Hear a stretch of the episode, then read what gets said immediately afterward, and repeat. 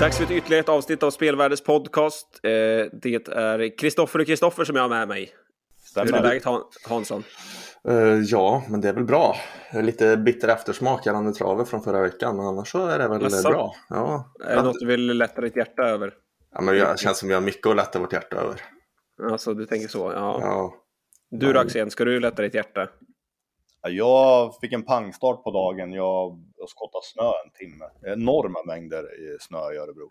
Ja, jag tänkte, jag har den biten kvar, så det blir kul. Ja, det, det hände en, en, någon vecka sedan hände någon en småsjuk grej. Jag tänkte, jag funderar rätt mycket på det. Jag tänkte fråga er om ni vet okay. vad som kan menas. Mm. Uh, nej, men jag tankade bilen och så såg jag att uh, ja, det var många som tankade, så det var en före, så det var, var en liten kö. Och då var det travtränaren Lars Friberg från Örebro. Mm. Vad har vi på Lars Friberg? Vilka hästar ploppar upp i huvudet hos er? Är Mind Your Face kommer upp i mitt huvud. Ja, ja den var fin. Stark. Uh, nej men han, uh, han tankade och sen gick han emot mig helt plötsligt och typ ville ha någon slags kontakt. Okej. Okay. Och då tänkte jag, vad fan nu då? Och då vev jag ner rutan. Och då sa han så här. Jaha, det var, du har en bensinare låter det som. Ja, precis. Ja, dieseln här var ju usel. Och sen gick han. Okej. Okay. Vad, vad, vad, hur, vad då? Kan det vara dålig diesel i en, i en tank? Ja, det hur, ja, sen ska man veta det när man fortfarande står kvar på stationen också? Eller, ja, men typ det, som att, att han kan lukta sig till eller när han, jag vet inte, hur vet man att dieseln är dålig och hur kan det vara dålig? På vilket sätt är den dålig? Hade du frågat en fordonsinvalid här så jag, jag har ingen aning. jag tänkte så här, ni är ju lite så här landsortsmänniskor. Eh, ja. Jag tänkte, någon koll på. Ni åkte väl epa-traktor och sådär? jag har aldrig åkt epa-traktor i hela mitt liv. Nej, men du är ju från skogen, du måste ju. Vad menade han? Vadå dålig diesel? Nej, ja, det är faktiskt eh, lite svårt att förstå faktiskt. Ja, men om... framförallt om man skulle säga det till dig för. Nej, jag vet inte. Han visste inte vem jag var såklart, det var ju bara en ren slump. Men eh, mm. det, jag tänkte mycket på det. Jag har tänkt så otroligt mycket på Lars Friberg och att han sa att det var dålig diesel där. Han hörde ju på att jag... Han, han sa inte att det var dåligt pris? Han hörde på motorljudet att jag hade en bensinare. Ja, det, det, kan man väl göra så kanske, men... Ja, det kanske man kan. Ja, ja. Men, men är det någon ja. där ute som vet, skriv på Twitter eller något, för jag, jag får inte ur här ur hjärnan. Det hade varit kul att komma förbi det där. Ja. Ja. Så var det. Alltså, vidare med, med Travpodden. Ja, exakt. Inte Bosse Bildoktorn eller något sånt där. Eh, ja, exakt. V75 från i lördags, de vi började där. Eh, var i Kalmar. Och eh, ja, det fanns lite att bearbeta sa du Hansson. Ja, det finns väl från hela veckan, men just i tänker lördags... Tänker V751 tänker jag nu till att börja med. Ja, vi får väl börja där och vi trodde ju ganska mycket på Hipsteram här och dels var det ju ganska mycket galopper hela dagen och Hipsteram var ju en av dem då som försvann i sista sväng där. Ehm, vi hade väl även Joe Dalton där som Dominic Wibb höll ju planen enligt ledningen och sen så kom ju Joe Dalton i en väldig attack och svepte förbi. Och då såg det ju bra ut och bakifrån då en bit ner i kön så hade vi Hipstram som kom. Uh, Joe Dalton gjorde som han gör, han ser till att förlora travlopp på alla möjliga vis, uh, galopperade. Och uh, ja, Dominic Wibb fick ju tillbaka kommandot då och så kom de nerifrån kön. Uh, Red Mile Brodde och Grappa Boy närmade sig. Lite synd där just att Hipstram försvann för han var väl i han hade ju följt med där bakom annars och så sakta som det gick för dem där framme till slut så en normal hipsteram eh, har väl en bra chans att ta sig förbi dem där till slut. Så det var ju lite, lite synd där när man har Joe Dalton och hipsteram att eh, båda försvinner med vad som ser ut att kunna ha blivit seger för någon av dem. Istället håller Dominic Wibb undan utan att imponera. Han ska ju inte gå först, han ska ju gå i rygg. Men han, han vann ändå.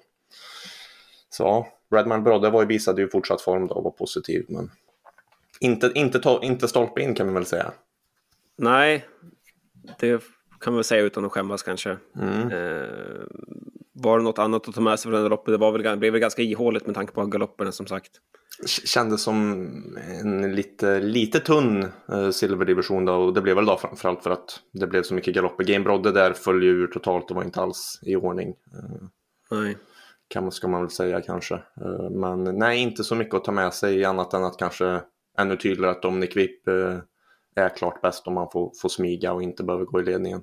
Mm. Ja, men så är det verkligen. Eh, vi rullar vidare till V752 där vi hade omgångens bästa spik eh, i nummer 6 Melby Jail. Vi, det blev en favoritspik men eh, positivt var i alla fall att vi spikade runt kring 45 procent på fredagen där och den snarare sjönk ju en steg i alla fall fram till spelets stopp mm. vilket vi givetvis gillade då. Eh, vad tyckte du om intrycket i loppet, Axel? Startförbud? Frågetecken med alla gäng här. Ja, just det. Det fattar inte jag. jag inte jag heller. Det skulle... Bara kolla, det är alltid kul att se vilka som får vilka som får betala böter? Ja, ja men allt möjligt info som finns där. Jo, och jag vet, jag vet. Mellantider och så vidare. Det var ju klent med det när man ser i lopparkivet. Eh, alltså så här, det var ju bara första 250 för det mesta. Eller när man såg det live. Men eh, så såg jag startförbud med LB Yale. Eh, tio dagar. Övrig. Mm. Övrig. Så jag vet inte vad, vad, vad, vad det var. Annars brukar det väl stå typ dålig trav eller ja, travet, tävlingsmässig eller... Travet var i alla fall klockrent. Ja, ja, det måste ju ha varit något... Prestationen var det den fick inte startförbud för prestationen heller. Men var det, kan de ha hittat någonting på honom efteråt då, som tydde på att något, någon, sår, typ, någon sår eller något skit som mm. behövde läka? Ja. Det måste ju vara någonting sånt. Ja, det måste vara något sånt. Ja. Annars var han fin. Ja, absolut. Det var ju kassaskåpssäkert det här. Uh, ja, vann ju lätt. Alltså All About You hakar på uh, rätt så bra som två, men sen var det inte, och sen Rustik, men sen var det inte så mycket mer där bakom. Så det var, det var en väldigt stark spik. Ja, det var verkligen vad heter det, utan dramatik. Det måste ha gått ganska fort där sista, jag höll på att gå in i X-Labs här och kolla, det borde ha gått ganska fort upploppen ner kändes det som på spets. Ja, sista 200 gick 06 och 9 så att han... Oj. Så det, det var bra sprutt i benen.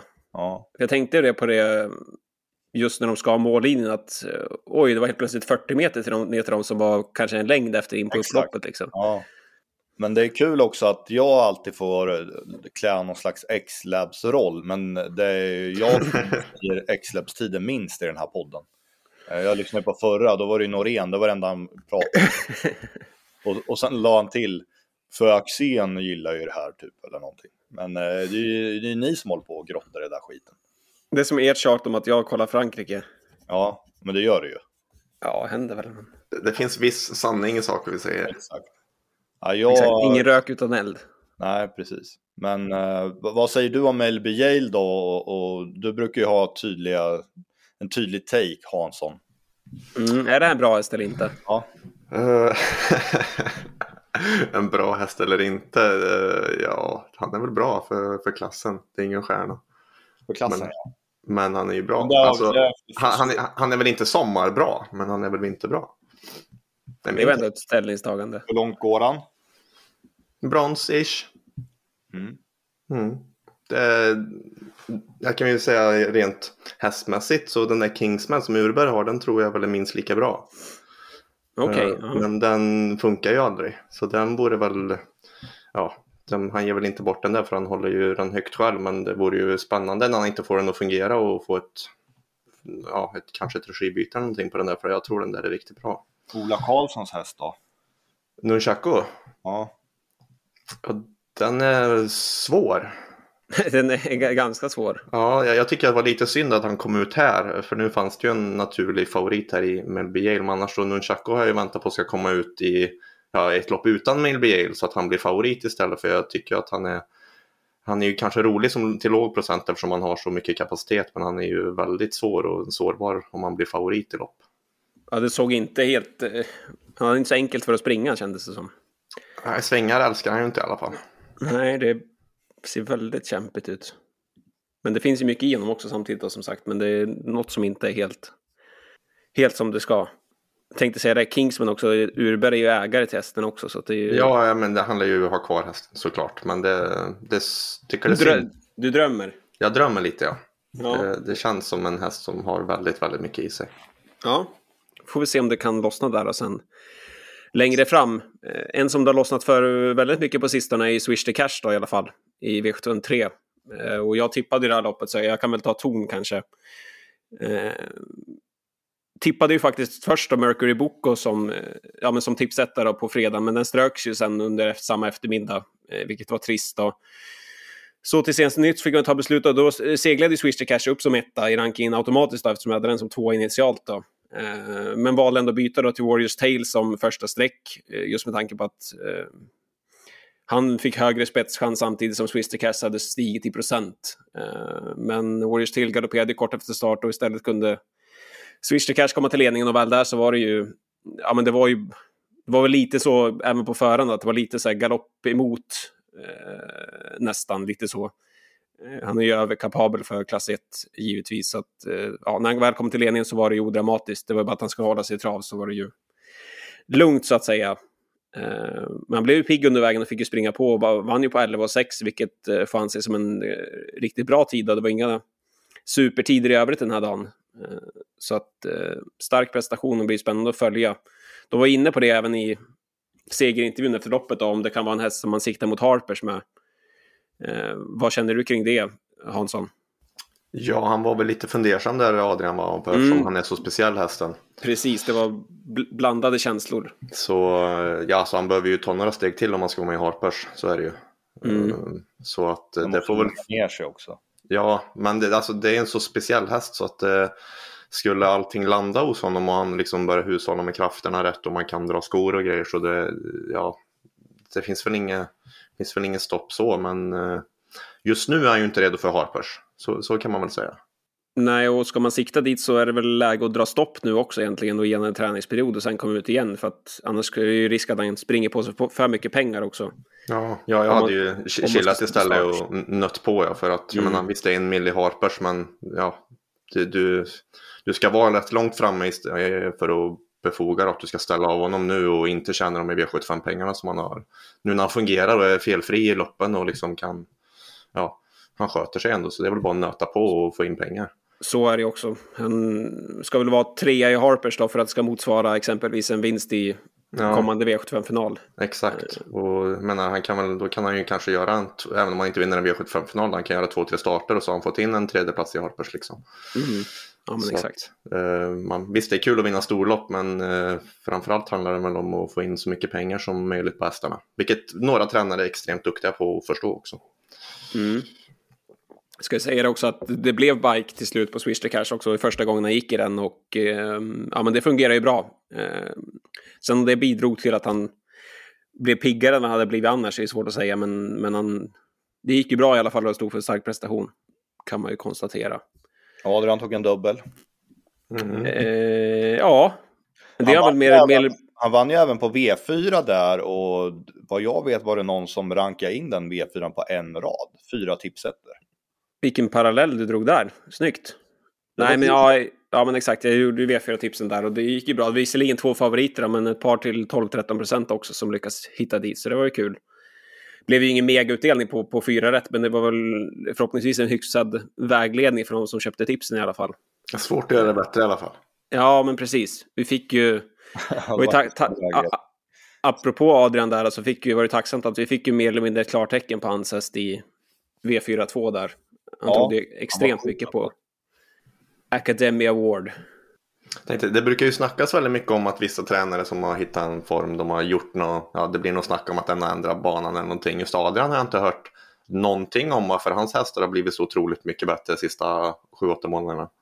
Jag vet ju att han har köpt en darttavla. Och han Harmoni. Han, de står och kastar väldigt mycket på den där mellanhiten, så han har blivit harmonisk. Och ja, det smittar av sig på hästarna tror jag helt enkelt. Nej, men skämt åsido. Nej, jag, jag, jag har inte hört något heller, men uh, det är sanning att de har köpt en darttavla där. Mm. Slump eller inte? Slump eller inte, själv. avgör själva. ja, uh, så rullar vi vidare då mot fjärde. Det var väl, där var det väl sämre från min sida kan man väl säga. Uh, tyvärr så klev jag av V75 i det här loppet och jag hade rankat med 14 Power Vacation lite väl eh, dåligt här. Vi tog ju sex hästar och den hamnade utanför då, eh, Eh, tyvärr. Eh, vad ska vi säga om loppet? Ja, jag trodde ju mest på nummer sex Imena. Eh, planen var att hon skulle komma till ledningen. Det var ju hästar invändigt som troligtvis skulle vilja ha rygg. Och eh, ja, hon blev ju släppt till ledningen till slut också. Och, eh, det går egentligen inte att klaga på någonting där. Eh, mer än att hon blev trött sista 200 eller, eller gav upp eller ja, om det var en psykologisk grej eller inte. Hon eh, har ju aldrig gått i ledningen förut och det är möjligt att det är det som är att hon inte är mentalt stark för att gå utan rygg så länge då, helt enkelt. Eh, eller om det var någonting annat. Det är svårt att säga, men hon var ju slagen relativt tidigt då, får man säga, eh, med tanke på hur det löste sig under loppets gång. Eh, I övrigt då, ja... Jag, jag trodde Adrian skulle ta en trippel där när han kom ut. Ja, jag tänkte säga att Sia Lloyd borde ju ha vunnit loppet med tanke på hur det löste sig. När luckan kom det så kändes det ju som du säger klart. Mm. Eh, få ett så bra lopp som en häst kan få egentligen och borde ju skjuta till seger men, men nej. Hon kunde inte ta sig förbi Power Vacation då som avslutade starkt. Eh, vann ju gången innan också men i ett eh, väldigt enkelt lopp. Tyckte det normalt så skulle det bli svårt för henne att vinna nu när det ändå var tuffare emot dem, men hon levererade en fin avslutning igen och det räckte ju hela vägen till seger. Tyvärr för vår del får man ju säga. Hade behövt fler, några fler streck för att få med henne helt enkelt. Peter Untersteiner tycker jag står för en ordentlig bortkörning i det här loppet. Med Cascabella.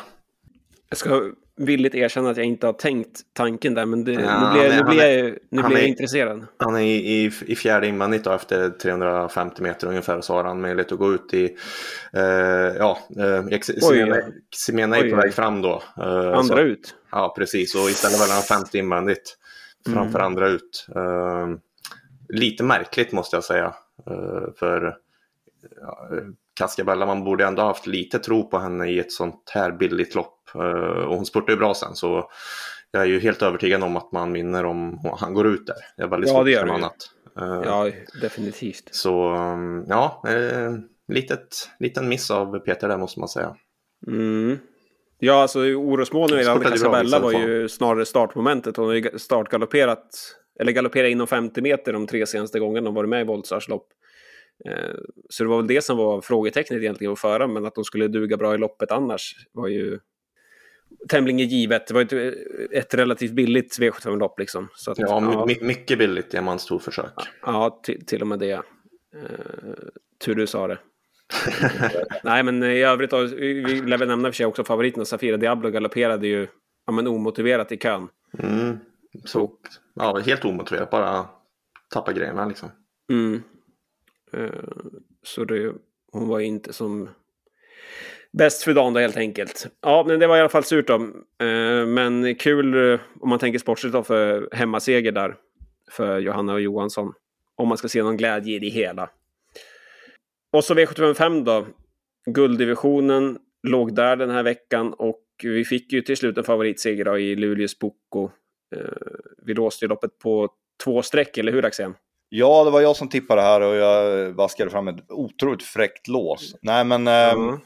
eh, jag tyckte det var en väldigt klen gulddivision. Eh, och liksom landar väl i att det är bara två hästar som duger här egentligen. Det är Fågelstream och Luleås Boko. Sweetman tyckte jag, trots att den har vunnit från ledningen och den kan komma dit och hit och dit så tycker jag att den har varit bara ja, formlös och tråkig ändå. Och sen, eh, jag vet inte vad hade vi mer, Aetos Kronos med skor. Eh, ja. ja, och sen mycket mellanmjölk typ och dåliga lägen och sådär. Och den, den, jag skulle väl kunna tänka mig se skrälla var ju Eddie Bear, men där låg ändå Stefan Persson ändå väldigt lågt och skulle köra defensivt och hit och dit och det lät mer som att man skulle ta den framöver. Så eh, ja, hade väl lite tankar på att kanske gå rakt ut på Forgage Dream, men eh, ja, fanns ändå respekt för Luleås Boko så vi gjorde den lösningen att vi låste loppet på de här två då, så vi klarar väl oss undan. Men eh, jag, Själva loppet vad säger man om det? Jag förstår faktiskt ingenting av eh, hur eftersnacket har varit här. Luleås Boko, visst det blir tredje, fjärde spår första sväng och sen kommer den fram i dödens. Eh, på Sweetman, eh, Fågelstream sitter i andra utvändigt eh, och väljer att sitta kvar sen när, när tåget går så att säga. Eh, och sen vinner Luleås Boko. Uh, och den lyfts fram som att den var hur bra som helst. Och jag, var, jag, jag, kände mest att man hade tur som kom undan här, för jag tyckte inte det alls var särskilt imponerande. Ja, man vinner på 14 blankt. Um, Sweetman går på fälgarna uh, och um, ja, har punktering, den kan knappt plocka ner den. Fogelstream galopperar med krafter kvar, den blir jättefarlig om inte den hoppar. Sen, ja, sen satte ju rubbet eh, de andra fast egentligen och det är inga så här hästar som jag tycker är stenbra direkt. Så jag, jag, kände absolut inte att det var något, alltså det sa ingenting. Det var ju, det var ju prat om att det var hur bra som helst och att det var sjukt imponerande, men jag tyckte den mest vann i brist på annat. Så ja, det, det, det där har vi olika syn på, på, på saker och ting. Så, har du ja. samma syn som Axén Hansson? Ja, jag, jag sa ju i förra podden där att jag är lite frågan till hur bra Luleås bok är och det är inte så att det är frågetecken har blivit något utropstecken. Utan eh, fortsatt frågetecken. Jag tycker inte att det så som han ser ut tycker jag inte att det ser ut som någon stjärna och eh, prestationsmässigt så har jag ännu inte blivit eh, ja, jag har inte gått över linjen till andra sidan så att eh, Sen visst, han har ju inte gjort så många starter, var väl elfte starten eller någonting, men det här blir en, det blir en helt annan sak gjort elva starter när man tränas av Timo Nurmos. De gör ju inte så många starter för honom. Eh, och så att det, det blir en helt annan sak. Det, det, det är som 35 starter för en så att säga normal tränare. Så att eh, ja, vi får se vilken utveckling som finns i honom. Jag, jag tror inte att han kommer att skörda så där eh, skörda i storloppen direkt i sommar, det tror jag inte. Nej, och jag säger liksom att eh, det spelar ingen roll om Luleås Boko skulle vinna tre raka Elitlopp. Eh, jag, ingen kan få mig att ändra åsikt att det här var särskilt imponerande, att det här sa någonting liksom. Eh, den, här den här prestationen står jag fast vid till 100 procent. Liksom, eh, ja, men, ja, men det, det var helt okej, det var bra, men det var absolut inget som eh, som jag kände att wow. Du känner inte att han ska nämnas i samma tongångar som Sandmotören?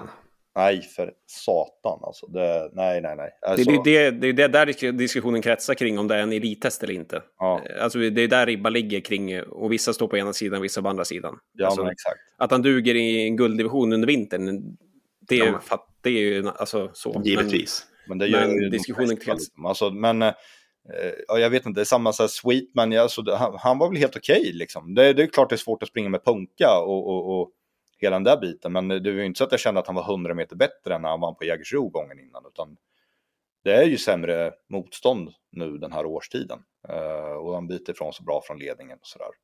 Den, ja, ja, jag, lite lustigt att han kommer ut och startar den här årstiden, känner jag. Vad, vad...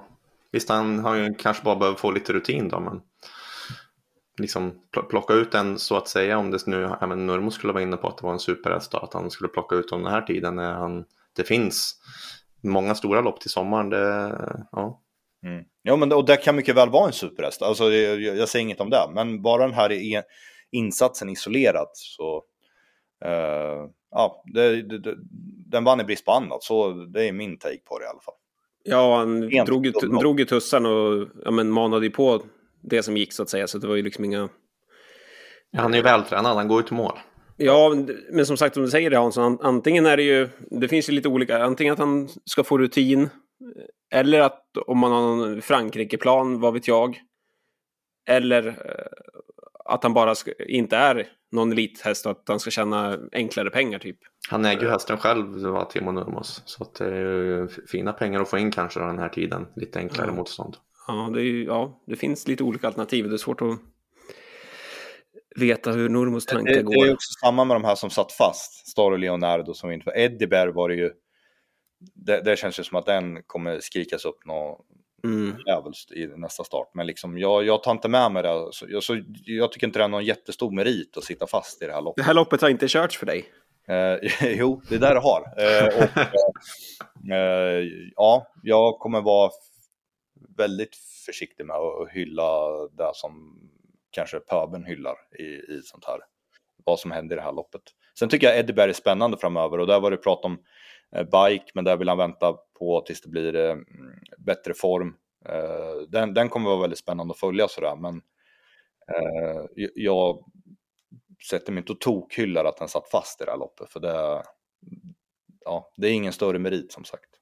Nej, jag kan ju kolla. Luleås Boko gick 11 och 3 sista 200 och Sweetman 12 och 2 sista 200. Ja. Uh.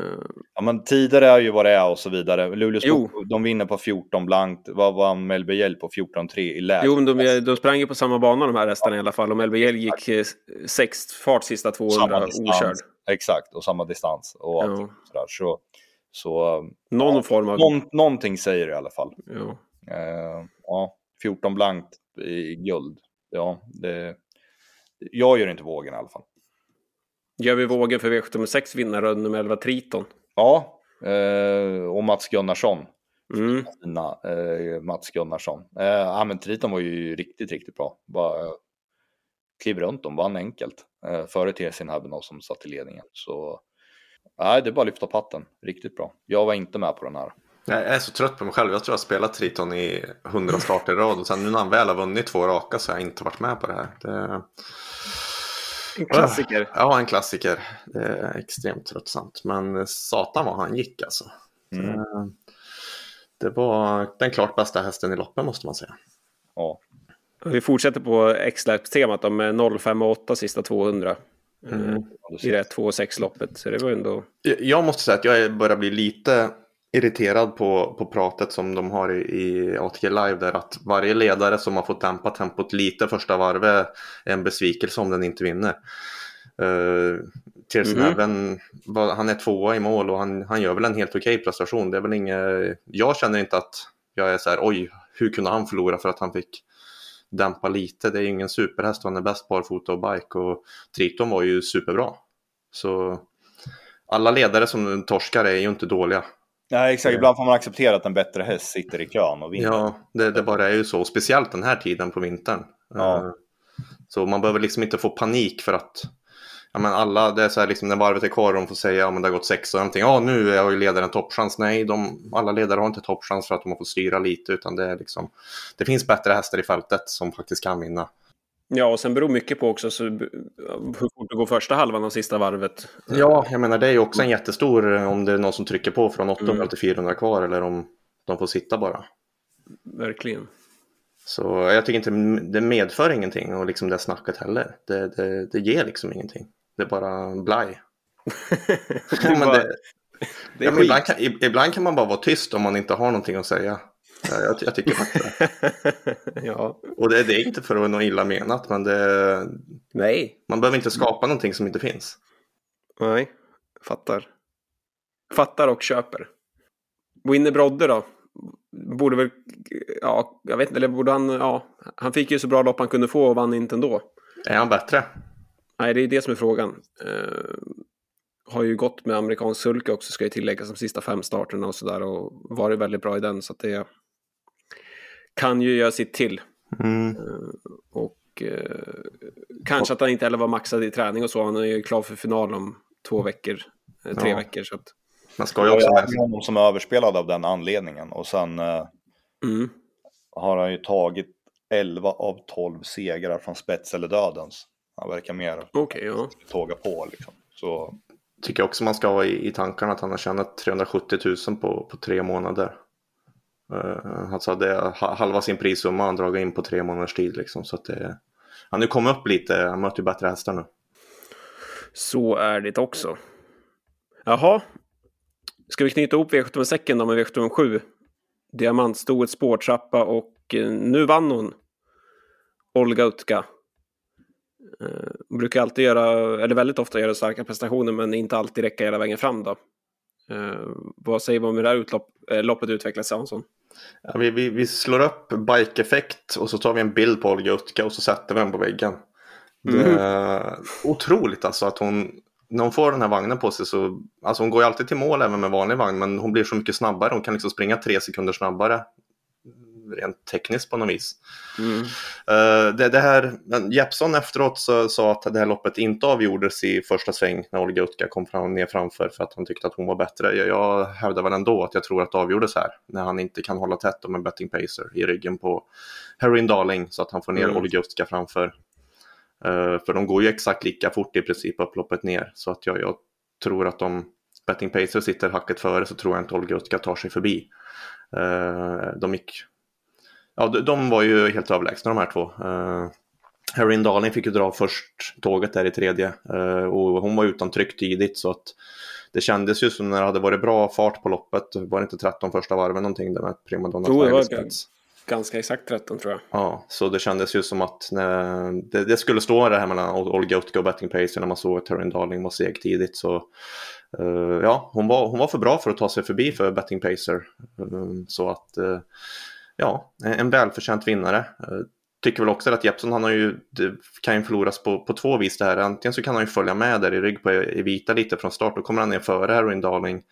Eller då att han inte lyckas hålla tätt här bakom, eller bakom Heroin Darling första sväng. Så att, uh, jag tror inte Jeppson var helt nöjd med, med, med hur det blev här ändå.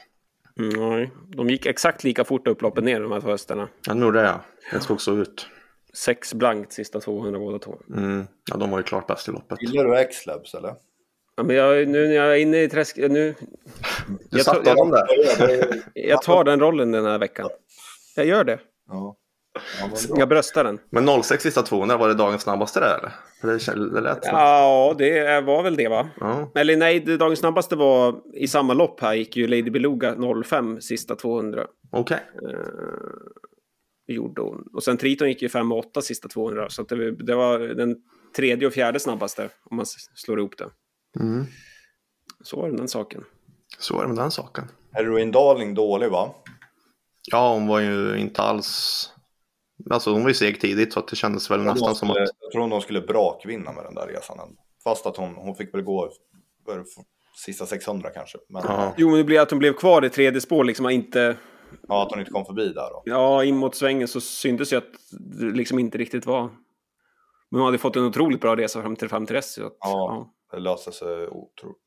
Men ja. Så det är hästar vi håller på med. Djur av kött och blod. Gillar du den klyschan? Ja. på varje lopp. Ja. Ja, 44 000 blev det till slut då. Vi missade ju tyvärr på Power, Power Vacation som sagt. Ehm, så det var ju tråkigt då, men vi kämpar vidare. Det är andra gången nu, nu i och för sig, nu var det inte som förra lördagen. När, nej, men det började helt iskallt känns det som. Alltså efter tre avdelningar tänkte man det här, ja, just det, ja. det kan ju inte bli ett smack av. Men det är ändå upp till 44 000. Mm. Kan hända mycket på fyra lopp. När det gick upp till två miljoner då, typ. Ja. Och då var det, ja, det var... betalt deluxe. Ja, exakt. För att någon tjom satte andelar 10 av 11 stycken. Vilket ja. i och för sig var snyggt då. Så det kan vara, ja, ja det var sjukt snyggt. Så det är ingen, säg, inget om det. Men äh, mm. äh, det, det vart underbetalt i alla fall. Den mm. gången. Men det var, det var en, över en vecka sedan. Nu ska vi gå vidare. Ja, veckans boost 268 också. Kan eh, ja, nej, men vi ska väl rulla vidare som sagt i det här programmet och då är det ju, ska vi åka ner till Frankrike då. Eh, finns ju anledning att göra med tanke på det som har varit i, i lördags och söndags. Om vi börjar med lördags då så var det ju ett lopp som heter Prix de Croix. Eh, där en viss Joshua Tri var med då. Eh, och även flera svenska hästar i Joviality, Bengan och även då Global Dancer var ju med. Uh, har ni sett loppet eller? Mm. Intryck? Ja, Joviality tyckte jag var uh, ruskigt läcker. Mm. Var... Vi, vi, vi har ju haft ett ständigt motstånd mot henne. Ja. Eller motstånd är väl ja. kanske fel ord, men... Ja, jag, jag har varit lite motvalls där. Glöm inte det. Ja, har du det? Ja, det är väl bara att lyssna på de här poddarna i sommar när ni dömde ut hela tiden. Och du bara, hon vinner Prix d'Amérique. Nej, nej, inte alls det. Men eh, det var liksom lite för, speciellt Rasmus liksom. Han målar ju upp det som att hon inte är E21-lopp. Liksom. Han kan ju lätt. Ja, jag fick ju liksom sätta något stopp där någonstans. Ja. Han kan ja, ju lätt ähm. överdriva lite. Samma. Kan vi säga nej, nu när inte han är med. Nej, jag har inte sagt att hon vinner Prix d'Amérique i somras. Det, det, det sa jag. Nej. Men, nej, men jag ska väl gå så, så långt här som att säga, för det kommer lite hästnomineringar också. Är inte hon årets häst? Du bakar in det här nu då? Ja, ja nu, var väl då, nu tog hon... jag man, Barack Face, eh, hon slog ändå honom i derbyt och jag tycker derbyt slår Europa-derbyt. Uh... jag har inte ens sett vilka, jag måste ta... Ja. Nej, eh, du, jag, jag, jag kanske är ute och svamlar. Jag för mig jag såg henne som en nominerad som årets häst här. Och jo, men det tror jag hon var va? Ja, och jag tycker att hon har gjort ett fantastiskt år alltså. Och sen så nu, nu blir det ju in på en ny säsong då, men det... Nej, så som hon har gått hela året. Jag är, jag är imponerad. Visst, man vi förstod ju såklart att det var en bra häst. Det är inte så att hon kom resultatlös från USA, men... Nej, inte riktigt. I'm impressed. Ja. Och speciellt nu när hon går på Vincennes också. Då, då, då höjer hon sig verkligen. För jag tycker det, det visar att klassen är på riktigt. Det, Verkligen när man även kan hantera den banan mot så här bra hästar. Ja, men du har ju visat som sagt, både USA, Sverige och Frankrike att de, ja, det är ju väldigt allround. Då är, man en, då är man en jävla stjärna. Så enkelt är det med det. Hon är mycket riktigt nominerad. Det är hon, Barack Face, Fame and Glory och Motör. Mm. Så det känns, eh, känns väldigt mycket. Jag håller med dig Hansson. Ja, visst gör det. Ja, det var det jag kände. Så eh, det var ju lite snack där om att Sabina inte, inte var nominerad till årets nykomling och det fanns ju en liten förklaring bara för att hon, hon är inte så, någon som klassificeras som nykomling men hon kanske kan få ett pris här ändå. Det finaste av dem alla. Precis. Ja, dels de hade väl en, just på nykomling så ville de gärna ha en inofficiell gräns där på en ålder på 30 då. Att det skulle vara någon som faktiskt var lite färsk inom travet då. Heter det nykomling eller komet? Var det inte nykomling eller var det komet? Jag, jag lyssnade lite i bakgrunden på det här. Men, eh, men i alla fall, det var en av förklaringarna i alla fall. Det var att hon dels var runt 40 då, och sen så att hon hade varit med ändå i, inom det här så pass länge var väl så jag förstod var en av förklaringarna. Då. Okay. Även om hon inte har varit egen tränare på det här sättet. Då. Ja. var väl så jag förstod det. Uh, så att jag, jag köper väl det till, till viss del. Men här kan hon i alla fall vinna det finaste av dem alla tror jag. Ja, det är ju fint som sagt. Det är ju finast av allt. Så det är mm. trevligt. Va? Det duger väl. Men, men ja, Joshua 3 är ju såklart det. det är en, han är ju otroligt bra. Eh, men ja, den jag tog med mest var ju ändå Joviality som den positiva överraskningen. Och Bengan såklart, alltså vilken pengamaskin. Det är ju som att ha en bankomat i hemmet. Här. Mm. Grattis Neves och company. ja, exakt. Ja, man... men han gick ju jäkligt bra också. Ja, men vilken häst. Ja, men den har ju vinnartyper som ägare, då blir det ju sådär. Det är ju... Mm. Neves, han, har, uh, han har uh, mat gjord i fickorna, så det är bara... Det, det, det, är, det är bara att titta på. Ja, det är bara att titta på och njuta. Ja. Han fick ju en, vis, en bra resa Bengan visserligen där invändigt där, men sen uh, fick han ju kalla ryggen och slutsvängen och tappade ju rätt mycket mark där. Men levererade ett vasst upplopp som femma, så att det var... Ja, har blivit... Det har, gått, det har inte blivit sämre och sämre, snarare bättre och bättre för varje start i Frankrike. Så att, ja. Mm. Ja, det känns just eftersom man på något vis så är han ju han är ju så duktig på att hålla farten och hänga med på något vis. Han kommer väl inte, oavsett vart han befinner sig, vinna så himla mycket lopp. Men, men just att vara där nere med de här stora prissummorna och, och vara bland de tre, fyra hela tiden, det är ju ja, men, det är väl drömmen i princip. Det är en mm. otrolig häst. Ja, verkligen. Och Joshua Trida som blir också givetvis spännande att följa, men Basir har ju sagt att han inte ska ta ut honom i Prix även om han är inkvalad dit. Uh, Varför så... vill han inte där då? Orkar inte ja. vinna för ofta. Nej, nej, men jag tycker vi har fått för sig att det är ett, ett år för tidigt och samtidigt så om man kollar nu bland alla som sabotörer borta, Edaudi Tial blev ju struken för förkylning nu inför Prix de Belgique. Det är ju inte... Det borde ju locka kan man tycka. Eh, sen har han ju visserligen då en stark eh, segerkandidat i Hockeyberry då ändå, men ja. Jag vet inte hur resonemanget går, men han, eh, att Joshua Tree skulle eh, vara bra nog för att kunna vinna Prix det behöver vi inte fundera på så i alla fall. Sen får vi se då när han möter de allra bästa, eller så, men, men det är klart att han är otroligt bra.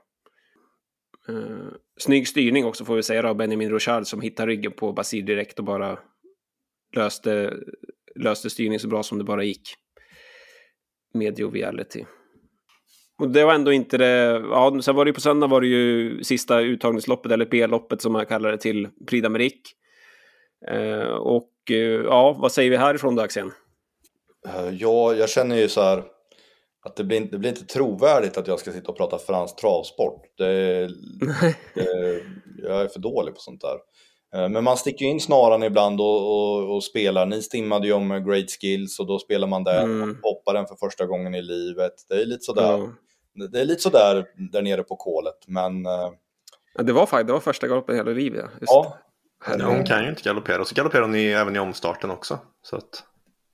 det, det, det, det är så det är va?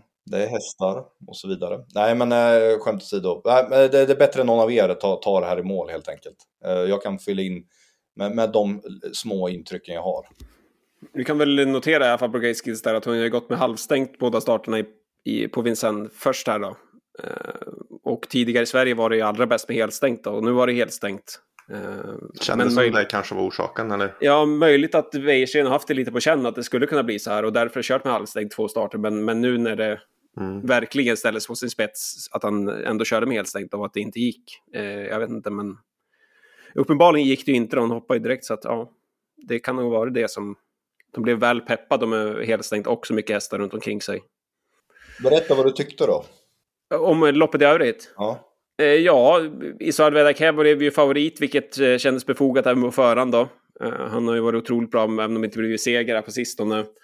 Och eh, ja, som vanligt, tredje spår fram till dödens fram till ledningen. Det brukar ju se ut så för honom. Eh, han är ju inte jättesnabb iväg, men eh, otroligt stark och tålig och tufft tempo hela vägen. Nu blev det ju en väldigt tuff inledning ska sägas då. Han gick ju tredje spår i princip 15-1600 meter innan han kom ner och sen kom till ledningen då. Eh, och lyckas hålla undan och knappt till slut eh, för en massa spurtande hästar längre ut i banan. Eh, det var ja, men en bra insats. Sen skulle han inte heller, precis som många andra, inte vara på topp i det här loppet. Jag har ju sagt det tidigare i programmet, tror jag i alla fall, att jag har vinnare plats på honom i, i själva Prix d'Amérique, så jag tror ju på honom. chanser att skryta om det, ja. Ja, men exakt. Nej, men jag har ju spelat honom då och Usar de Landré också då. Och det känns ju minst lika intressant på Usar de Landré om jag ska vara sån då, nästan ännu mer. Eller ja, det känns väldigt spännande i alla fall på den. Eh, han var ju också med i loppet och gick med sulor som det heter i Frankrike. Eh, inte barfota om andra ord. Eh, eller sulor heter det väl i Sverige också, men ja. Han gick med, med det i alla fall och Eh, ja, men gick fullt godkänt som fyra. Det var inte det där supertrycket, men att vara fyra med öppet huvudlag och sulor och sen till, till Premier blir det då, ja, vad jag antar, både barfota runt om då och även norskt huvudlag då, som man brukar gå med när han ska vara som bäst. Eh, och nu även i år då får en eh, annan kusk i sulken och Johan Le Bourgeois istället för Benjamin Robin då, som, som tränar hästen. Så att, eh, ja, det, det känns spännande där, tycker jag. Eh, att han ska kunna vara långt fram i Prix d'Amérique. Ja, och sen i övrigt så kvalade Imarosa in och Gone Boy också. Eh, delat andra pris, båda spurtar ju starkt och eh, det var ju eh, viktigt för de två att, att just vara ett, två eller tre med tanke på att de inte hade varit säkra på att komma med på pengar annars. Så det var ju det som krävdes för att komma till Prix d'Amérique. Eh, och, och, där kanske Golden Boy är lite hetare då, i, i Prix d'Amérique av de två. Även om Inmarosa också är en väldigt stark avslutare och ofta är det i princip alltid går väldigt bra. Vad säger du om, om man kollar på förhandsoddsen just nu då? För då är det Idaudi Tillard, Åkerberg och Ambia med SM som, som i stort sett, det, det är de som är, står under 10 gånger pengarna, de är 3 gånger 4,90 och 5,60 om man kollar Svenska Spel där. Mm. Resten är över 10 gånger. Uh, låter inte som du ändå är inne på att det är korrekt att de sticker ut på det viset. Nej, alltså Åke Berry har jag respekt för ändå måste jag säga. Just med tanke på att det är Basir och nu, nu var ju han inte med bland de främsta här såklart. Men då gick han med, med skor och bara halvstängt huvudlag istället för blinker som han hade i fjol när han vann Prix d'Amérique. Så det finns ju växlar kvar. Så det är klart respekt för honom. Och jag har respekt för David Tirald också. Men jag har ju hela tiden sagt att jag, jag är inte lika imponerad av honom som många andra kanske är. Eh, och det i kombination då med att han nu strök sent inför Prix de eh, och få en förkylning då ett par veckor innan Prix d'Amérique är ju inte helt optimalt. Eh, och sen Ampia med SM har väl inte varit... Jag har inte imponerat jättemycket av henne hittills i, ja, men i loppen inför här då. Eh, sen får man väl ha respekt för att det, det klart det kommer toppas där också. Hon var ju... Hon var ju även i fjol då väldigt bra i, i själva Prix d'Amérique. Eh, så att nu vet väl hur hon ska, hon ska toppas så sätt då, så att ja. Det är klart att det är bra hästar, men jag spelar ju mycket hellre, eller ja, även nu, fast oddsen är, är sämre då, så spelar jag ju, alltså jag är ju nöjd med mina hästar. Mm. Lär jag säga, Isuardo Vedaka och Usardo Landré. Eh, som sagt, skulle jag spela något i dagsläget så är, lutar det nog åt dem, även fast oddsen är lägre då, så att säga nu. Det, I Södervedeke antar jag också att de kommer plocka skor på i... Ja, alltså han har ju inte... Jag har ju... Han har gått det tidigare i alla fall. Ja, exakt. Men inte på, på, på ett bra tag nu och så. Nej. Jag tror han hade vunnit med och grejer på rätt fina tider och så i alla fall. Exakt, han hade ju lite problem förut eh, förra vintern med att galoppera, eller ja, han har ju haft hela tiden en del, eller hela tiden, men han hade en period i alla fall där han galopperade en del och inte, kunde, inte skötte sig. Eh, men sen har han ju fungerat väldigt bra, både barfota runt om och barfota bak och sådär tidigare. Han har slagit Idaude till Ard eh, ja, men från utvändigt med barfota runt om förut. Så det är klart att det vore väldigt spännande om det om de känner att hästen är så pass stabil att de, att de väljer att rycka skorna, det vore ju, borde ju såklart ge en extra kick, så att det vore spännande eh, på honom. Det känns som en öppen upplaga. Mm, ja men verkligen. Det, det är ingen som sticker ut jättemycket och som sagt, jag tycker att både Isardo Veracay och Charles André är heta till att vara med långt fram. Mm. Eh, Hail Mary som ju såg fin ut i mm. Belgique nu. Han tror i alla fall jag får, får svårt ändå med en slutstrid i Prix d'Amérique. Även om det löste sig ju fint här och han såg ju ganska fin ut. Men ja, känns ändå som att han är en nivå under de bästa här. Ja, men jag är inne på samma linje. Som du säger, han fick ett bra lopp och eh, sen var väl inte... Han gick ju inte på knäna i mål där, där bakom, men samtidigt så var det inte så att eh, det kändes inte som att det var några enorma mängder sparat heller. Nej, han, han vinner nog inte även om han får luckan där liksom heller. Nej, nej, nej det har väl jag har svårt att se. Eh, sen såklart var det, ju, var det säkert nyttigt för honom det här loppet så, men, men han kommer ju behöva ta både ett och två, kanske tre kliv till för att kunna vara i slutstriden i PM Rick. Och ja, vi får väl se. De kommer väl rycka skorna runt om och ta bort boots och grejer. Och sen snackade ju Redén om eventuellt första rycktussar också på honom till Prix d'Amérique. Eh, Mm. Men ja, vi får se. Så, sånt där tror jag inte ger någonting på honom. De kan rycka vad, vad de vill. Nej, jag, jag, uh. precis. Vi snackade väl om det här också. Även i början när han kom till idén när de skulle köra med norskt huvudlag och så vidare eh, på honom och det hände ju absolut ingenting när det drogs. Nej, han ska mer känna sig kaxig på något vis än att de ska mm. väcka honom. Mm. Precis, det känns lite så. Men vi får se, det är i alla fall ett svensk hopp eh, av få då, i, i Prix Ja, det är ju Joviality. Hon kommer väl med på pengar antar jag. Så, så ja, absolut. Så, hon borde väl vara hon borde väl starta, eller vad, vad tycker vi? Alltså, jag tror ju att hon tjänar rätt bra pengar med en snabb resa. Ja, alltså hade jag, hade jag ägt den så hade jag, hade jag startat. Sen ja. finns det ju ett eh, passande femmåringslopp också att starta om man vill, men, men, men när man har, hon var ju liksom bara en längd efter Joshua 3 här och fick ytterligare ett lopp i kroppen på Vincent. Och, ja. ja. Jag vet inte, det känns som att eh, hon, jag tycker hon borde gå ut. Ja, men liksom lätt placerad och smyger med och jag menar, hon, hon spurtar ner några till slut. Det, det gör hon ju bara. Ja, verkligen. Ja, det vore kul. Som sagt, ju fler svenskar desto roligare. Framförallt när man ska åka ner dit och se allting också. Mm. Ja, det förstår jag. Ja, då får man jobba in så många svenskar som man kan. Vi ska ju spela in ett magasin också, precis som vi gjorde förra året, Jesus. Fast Just det. gör den här gången. Mm. Där du såklart ska gå igenom... Eh... Precis som i fjol kommer med facit. Ja, men lite stolpar. Bästa spelet och vad du tycker om eh, favoriten och Svenska Open och allt möjligt. Ja, vi ska ta en spelmässig take på Prix d'Amérique helt enkelt. Mm. Kör du det live från plats eller är vi så stereotypa ja, att vi kör det från en studio? Vi kör studion på innan, studio precis innan han kliver på flyget i princip. Tänkte Jesus ett champagneglas på, på banan känns, något ganska, känns fint tycker jag. Mm. Kanske kan få en bild till Instagram eller sånt där. Ja, men det är bra. Annars får du stå vid en hage med en häst i bakgrunden. Ja, men precis. Ja, vi får väl se.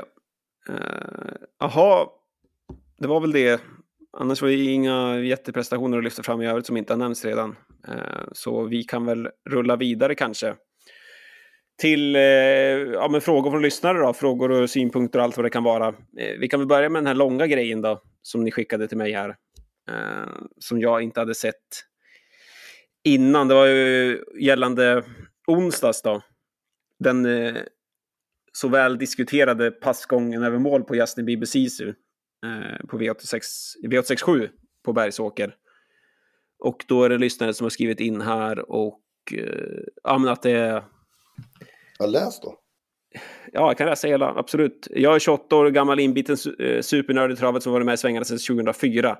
När jag ser en sån händelsesituation som i e 86, 867 e i onsdags så känner jag att min kärlek för sporten, hästarna, spelet bara dör i mig. Eh, Justin Biebers passgången mål som sagt. Eh, domarna frikänner och sedan påtalar att de inte ens sett någon passgång och de kan inte heller ställa upp på intervju i tv. Det finns ingen spelsäkerhet kvar alls om detta får ske. Vad ska man tro? Sitter domartornet själva och spelar på loppen? Tyvärr är det sti den stinkande signal man skickar ut när sånt här händer. Alla inbitna pratar om att vi vill få sporten att växa och folket till banorna igen. Lycka till! utropstecken. Eh, vi har snart högre spelsäkerhet i indonesisk basket om inget sker. Eh, jag vill tillägga här att jag hade spelat vinnare på Jasmin Bieber Sisu. Jag är dock en rättvisans man, så kräks ändå åt de som blivit drabbade och missar eh, V86 i högt värde på grund av denna domarskandal. Lider med, med er drabbade. Och sen till frågan då.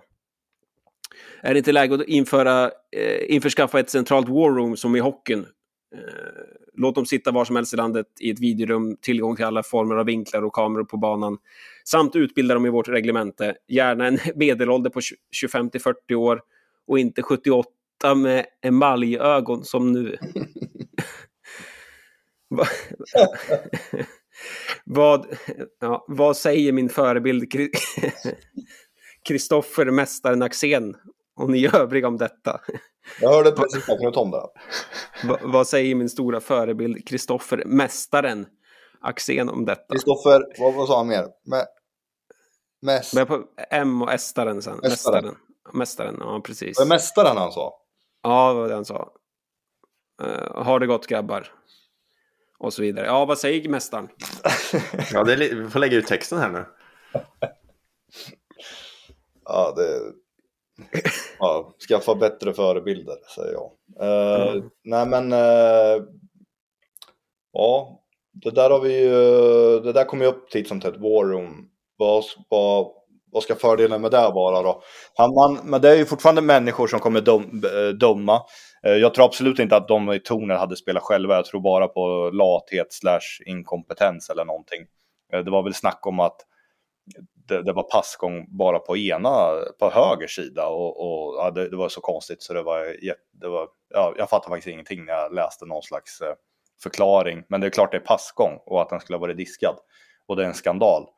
Eh, men ehm, egentligen borde man ju kunna göra samma jobb från ett eh, ja, war room, eh, i, ja, vart man nu sitter. Och fördelen med det är väl att det kanske är samma människor då som dömer varje, att det är team som dömer varje dag. Och att man då kan på något sätt satsa på dem vad gäller kompetensutveckling och att eh, det blir eh, likvärdiga bedömningar och sådär än att det är liksom funktionärer runt om i landet med blandad kvalitet och, och, och sådär. Uh, så ja, det är, det är ingen uh, liksom så här superny idé. Det har ju varit på tal hela tiden, men jag tror på den i alla fall. Replik Hansson. Det var mästarens ord. Ja, det, var, det är lika bra. Svårt man... att säga emot. Ja, det är svårt att säga emot mästarens ord. Men ja, jag, jag förstår inte hur det här inte men för jävlar vad det ringer och grejer. Eh, Populär. Ja, är det din mobil som plingar lite? Ja, det är ett idioter det. Du vet men... att man kan få ljudlöst? Ja, jo, jag har ju det, men det går, ja, skitsamma. uh, att jag förstår ju fortfarande inte hur det här inte kan bli dömt som passgång. Uh, jag tycker det, det, Jag förstår det bara inte. Alltså,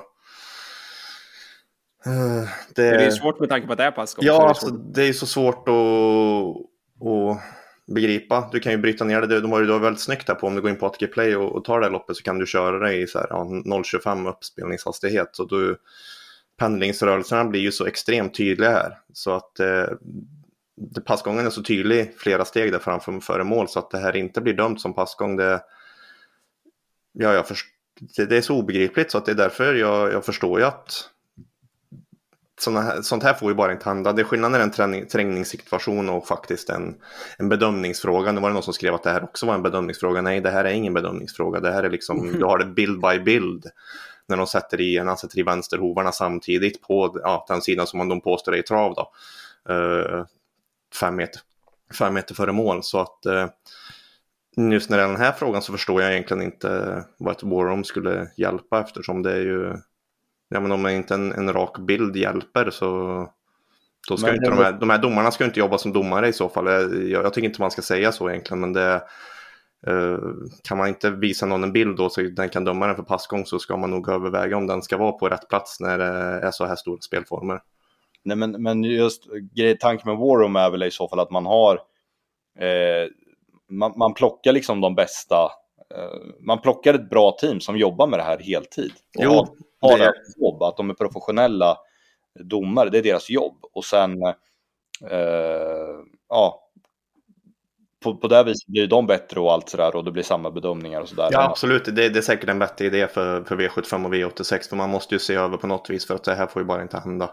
Som sagt, trängningar och sånt där, jag menar det, det kan man ju tycka ändå någonting om att, ja, Eh, som sagt, det kan vara tyckande och en bedömning i fråga och vem som kom till spåret först och det kan vara en jäkla massa saker. Men det här är ju som att det, det finns ju inget annat. Det, och att det inte blev det, det får de väl diskutera på något vis. Men ja, jag tycker bara att det, det är sorgligt. Nej, i princip för att det, det, det sjunker, trovärdigheten sjunker ju faktiskt för att eh, tar man inte det här för passgång så blir det ju väldigt, väldigt, väldigt märkligt. Eller att det måste gå igenom flera instanser att säga, innan ett resultat fastslås. För när det väl är fastlåst, eh, då går det inte att ändra i efterhand ju. Mm. Men det blir så knepigt. Ska, ja. Vilka domslut ska tas av domarna på plats då och vilka ska tas av ett room? Det känns som det är en väldigt det är en bökig situation. Och... Det är ytterst sällan sånt här händer, men det ja. har hänt. Jag kommer ihåg Magnus Djursan galopperade väl hela upploppet ner med en häst och blev trea typ. Det var, var inte det också på Bergsåker? Ja, något säger mig att det var typ Umeå eller Boden. Okay, ja. Jag vet inte. Jag tänkte, var det någon nu som var... Umeå tror jag det var. Ja, jag vet inte. Ja, Nej, men det, ja. Jag tycker vi har haft mycket eh, små situationer här på sistone. Vi diskuterade ju Bäcklös Faron där förra veckan och sen så veckan innan där så var det Nathalie Blom som hade en riktigt snygg trängning där mot med Väskinge Ines där i Gävle. Den tacklingen på upploppet. En riktigt snygg. att hon, berömmer, berömmer att hon får behålla, jag tror att fjärde priset där, det är ju ja, men Guds gåva får man ju säga för det var en, det var en bredsida som heter duga. Men att missa sådana saker, det kan jag på något vis ändå på, ja, på något vis acceptera, men liksom det här är ju bara en superskandal. Men den troliga teorin är väl att man inte så, alltså att man packade väl bara ihop och drog. Det var ja, alltså de dröjde ju med resultatet så de måste ju kolla på någonting. Ja, exakt. Då blir jag ju rädd. Ja, men det är och, och sen det roliga med, med förklaringen här som de säger då passgång på, på att eh, ja, det är passgång på högersidan men inte vänstersida och det, det stämmer ju faktiskt en bit innan mål, för han går ju över i passgång på höger sida först innan han riktigt då är i klockren passgång på vänstersidan. Men han går ju över till klockren passgång på vänstersidan ändå i god tid före mål. Så att eh, antingen så har de ju missat vart mållinjen ligger eller jag vet inte, för de sa att de kollade på det framifrån, vilket också var det sjukaste jag hört när du har play by play liksom från sidan där man faktiskt ser vad en passgång är. Ja, eh, jag, jag, jag, jag ser inte, jag ser inget hopp när jag ser sånt här eller är med om sånt här. Får döpa programmet till det. Jag ser inget hopp. Nej, det, men det finns inga hopp. Det, um, ja. Jaha. ja, det är dåligt. Ja, det, betyder, det är skandal. Det men den värsta domarskandalen man har sett. Det finns nog Det är kul här, alltså, så man, man, det finns ju alltid motsatta åsikter, men liksom så äh. En, en del tyckte liksom att det är inte så farligt. Domaren dömer, hästen gjorde ändå så bra lopp så den var värd att vinna. Och, och, och ja, men det, det, det är bara sjukt att säga. Om, ja. Alltså det, det är ju sinnessjukt att säga. Ja visst, ja, han, han gjorde det jättebra, men ska en, ska en häst då få göra ett superbra lopp till 50 kvar, sen ska den få galoppera sista 50 bara för att den må vinna ändå. Ja. Att den, var, den var bra. Ja, men, men det, alltså, det, det, det är ju uppenbart att de som säger sånt här varken förstår, alltså det, det, är ju så att spel, det här måste man förstå ur en spelares synvinkel. Och gör man inte det så kan man inte på något vis relatera. För de håller inte på och kastar in pengar på det här varje vecka och bryr sig på det här sättet. Utan de kanske grejar lite med hästar till vardags och tycker att spelet är nog, ja, lite jobbigt vid sidan. Men det är ju spelet allting handlar om. För det är det som driver hela produkten och hela travsporten. Så att spelet kommer ju först oavsett vad, vad en massa andra säger så är det ju spelet det faktiskt handlar om. Det är ju, utan det så dör ju allting, då får vi hålla på med något annat allihopa. Sen blev ju även Olle Essera som var tvåa mål bestulen på karriärens första seger i, i ett lopp med 50 000 i första pris också. Mm, ja, det var ju otroligt tråkigt för Anna-Lena Forsberg. Mm. Uh, och för mitt spel på den också ska vi säga. Så ska man, man ska vara sån. Får man gnälla om det, också. det är därför du är arg, nu förstår jag varför. Ja, precis. Det är därför jag är arg. Snacka om att han bara kollar på sin, sitt Ja. eget. Ja, nej men jag har ju en fin bild där tycker jag. När de sätter i, han sätter i vänsterbenen exakt samtidigt där på ja, god tid före mål, men det är ändå inte passgång. Ja. Så är det. Hade du någon mer fråga? Ja, vi har en fråga till här. Det är, apropå- det är på samma spår att lägga ner allting. eh, Sammy Gustafsson har skickat in. Är väl bara att lägga ner travgalan i år när Wäjersten inte blir nominerad till årets tränare. Mm. Vilka är nominerade då, kan du säga? Ja, jag nästan måste upp, ha... Ja, jag kan eh, dra dem för er. Jag tror jag ska ha dem här, ja. Daniel Redén, Jan-Olof Persson, Johan Untersteiner och Timo Nurmos. Ja, jag tycker ju inte att John-Olof Persson ska vara nominerad. Även om han har säkert haft framgångar så jag tycker väl inte Johan Untersteiner ska han vara nominerad. Han körde in mest typ. Ja, men vad spelar det för roll? Han är ju flest häst. Ja, ja, ja jag tycker samma, men eh, jag... Ja. Jag tänkte, hade Johan Untersteiner ens ett bra år? Ja, ja, jag håller, det är klart att Wäjersten skulle vara, men det är samma med Erik Karlsson. Alltså, han var väl inte ens nominerad som årets kusk, eller? Nej, han var inte. Nej, men alltså sånt här blir ju alltid ett eh, tyckande och så, men att eh, det är väl... Mm. Ja. Wäjersten är väl, det känns väl konstigt att inte Wäjersten är med. Vilka är nominerade som årets kusk då? Nu fick, tog jag bort det, men det är väl Örjan Kihlström, Björn Goop, Mats Djuse och Magnus Djuse. Mm. Inte Adelsson som vann fyra grupp 1-lopp, varav derbyt. Eh, nej, inte han. Det är ju stensjukt. Ja. Han, men eller ja, Jag sitter och kollar här på, ja, det var därför jag blev tyst. Jag satt och kollade på tränars eh, siffror och så här. Det var därför jag... ja men nu har ju inte jag alla grupp 1-seger och sånt där i, men liksom, är inte han typ årets kusk? Man- det, det får man ju egentligen hålla på längre och, och kika igenom för det har väl de gjort. Men jag, jag tycker att det låter märkligt med Men lite vad har, saker Mats, där. vad har Mats vunnit? Om man väl eh, både, eller vad är kriteriet för kallblod eller vad Alltså, han vann en, ja, Majblomster vann han väl med på Bjerke där va. Men ja, jag, jag tycker väl att både nomineringen av Jan-Olof Persson och Mats Djuse kanske eh, borde gå ut för Wäjersten Adelsson. Ja, Wäjersten har ju näst mest inkört av samtliga tränare. Och sen har han väl... Var väl han som vann flest V75-lopp av samtliga tränare i fjol också, va, tror jag. Wäjersten. Ja. Storlopp då, och Great Skills vann han ju med. Men det där blir också, det blir ju lite så, man ska ju, det blir nästan som att väga kallblodssport mot, mot varmbloden också. Det, det blir lite, ja, det blir lite lurigt. Eh, men, eh, och inte med den som med Adelsson där som har ju haft ett väldigt bra år, det känns ju lite märkligt. Mm. Känns jättemärkligt tycker jag. Ja, ja, men det är inget jag ligger sömnlös över. Men om man ändå ska prata om det där så eh, är det ju konstigt såklart. Men sådana här saker, det, är i alla fall, det går i alla fall att diskutera. Det går inte det i onsdags att göra. Så det, Jag ser att vi har fått in en fråga här medan vi har pratat. Um, Mhm. Monsieur Dupont. AI borde väl vara perfekt för både analys och tips på trav. Använder ni det idag? Eller några planer? nej, Jag blir djupt imponerad om AI. Om AI kan... Den dagen AI slår, slår oss på trav i längden, då blir jag djupt imponerad. säg inte det, vi kanske utan jobb om några år. Ja men ä- ä- ärligt alltså. alltså så här, trav är ju så pass komplext så det, alltså att man ska liksom tippa så bra under lång tid enbart på siffror eller? Eller ska de, då får de AI på något sätt titta. AI får ögon. Ja, AI får ha ett ruggigt bra hästöga på något vis. Ja, jag blir djupt imponerad den, den, om, om, om, eh, om, om man får fram någon sån tjänst liksom. eh, som, Det känns väl som, det, det krävs väl som att eh, det behöver komma mer data ut till, till en sån eh, för att den ska liksom kunna programmera in och sånt. Liksom mer, det behövs mer xlabs-tider och det behövs mer utrustningsinfo. Det behövs liksom mer, mer saker att plita in i maskinen om det ska riktigt bli, bli bra, tror jag. Ja, exakt. Men och även om AI...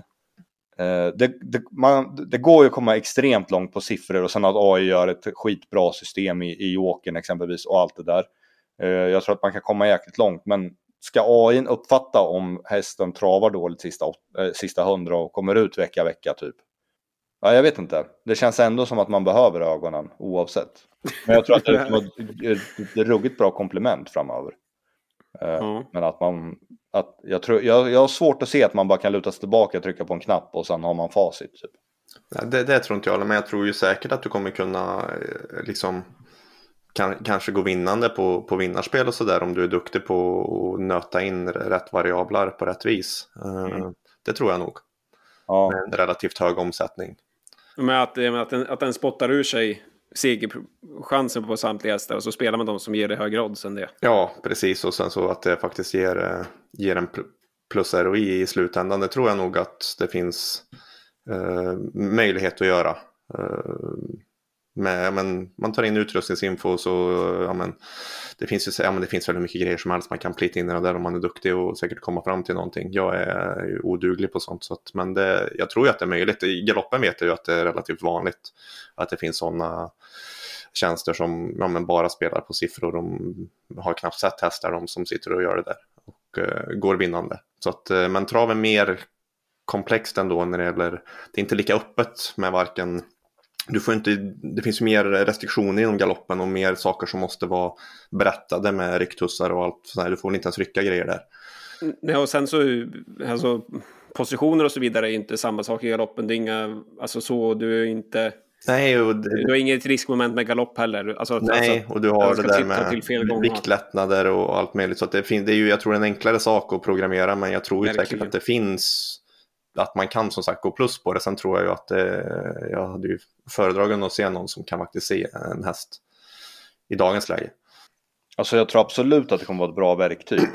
Eh, jag ställer mig bara frågan till det här att AI på något sätt skulle typ ta över allt och bara att, att, ja, men, liksom att det, man behöver inte se lopp längre utan att man, man trycker på en knapp i AI och så är allting klar så har man liksom ordningsföljden i mål i princip. Ja, det, det, det är nog långt bort. Det, då, då, då har vi självkörande bilar innan tror jag. Ja. Som är i trafik och lagliga. Mm. Men det är Djupa diskussioner då det här. Ja, men det är spännande såklart. Men det, är... ja. det blev en lång podd det här. Ja. Mm. Händer med mycket. Och inte är den slut än. Nej, vi har en tävling kvar. Ja, vi går väl vidare till den. Mm. Uh, förra veckan då var det väl var det Jonas som läste. Eh, jo, det var det va? Eh, mm. Och rätt svar var Teaser Elegance. Det är ofta Åke Svanstedt hästar. Undrar om det, är över, det måste vara överrepresenterat i den här tävlingen. Ja, det hoppas jag att det är. Han hade ju ett antal. Ja. Under den tiden som, vad ska man säga, vi kom fram i travet. Och som fastnade också. Teaser ja. Elegance. Det var ju också, det var ju en riktig här han gjorde Svanstettare med, med den där rödvita dressen. Aha. Ja, men Fartfylld. Svanstettar-svepningen sista 700, det är väl bland det finaste vi har haft. Ja, ja. Och, då, och då inte bara inom travet utan i, i livet i stort? Ja, i livet i stort. Man tar fram glädjeämnen i livet, då har man Svanstetter. Ja, exakt. Rödvita dressen fladdrar, elegance bara sveper dem. Mm. Då är det Jesus. Mm. Nio och en halv sista sju. Ja, på, på, den tiden då. Ja, det, det går väl att vinna så på det viset idag också, men ja, skitsamma. Nu till veckans tävling då. Eh, om ni har rätt svar eller tror jag rätt svar som sagt, då är det som vanligt. Som skickar vann det tidsrallingen. Ja, just det. Sebastian Andersson vann. Ja, grattis. Det var snyggt. Eh, det var en ganska viktig grej att få sagt. Eh, håller med om det. Eh, men nu till tävlingen då till den här veckan. Jag har ja, en beskrivning av hästen här då. Jag tror den är ganska enkel. Ja, vad bra. Så att, eh, eller den är ganska enkel. Så det, men vi ska ha sådana ibland också. Mm. Eh, vardagshäst som tre och fyraåring. Sen rycktes bakskorna och så sattes det på en bike. Och the rest is history. Kutade in drygt 9,5 miljoner innan det var klart. Men herregud. Mm. Ja. Men vad fan, avgå. Det skulle ju vara lätt. Vi ska ha lätta grejer ibland. Ja, det där var lätt. Den, den, men äh, ja, jag kände att jag brusade upp lite. Jag ber om ursäkt Jesus. Men äh, ja, det, är, det är lugnt. Ja. Då väntar vi oss många rätta svar helt enkelt. Du får gå igenom mejlen känner jag. Jag tänkte skjuta in så att det är dubbla priser också så får vi faktiskt lite, lite ordentligt med mejl. Det är Axevalla där som man tävlar om. Så att, uh... Kanske kan få lite exklusiv tid med mästaren också mm. om, man, om man vinner. Känner Axén får klura på den här. Mm. Mästaren kunde den här i alla fall. Får vi se om fler kan den. Det var allt va? Chocken ja. ingen har mejlat in. Exakt, eka tomt. Då får du, Tio fel svar bara. Ja. Uh, ja, tack för den här gången. Då. Vi hörs väl igen på fredag då, när vi ska gå igenom ett lopp till V75. Uh, hej då! Hej då!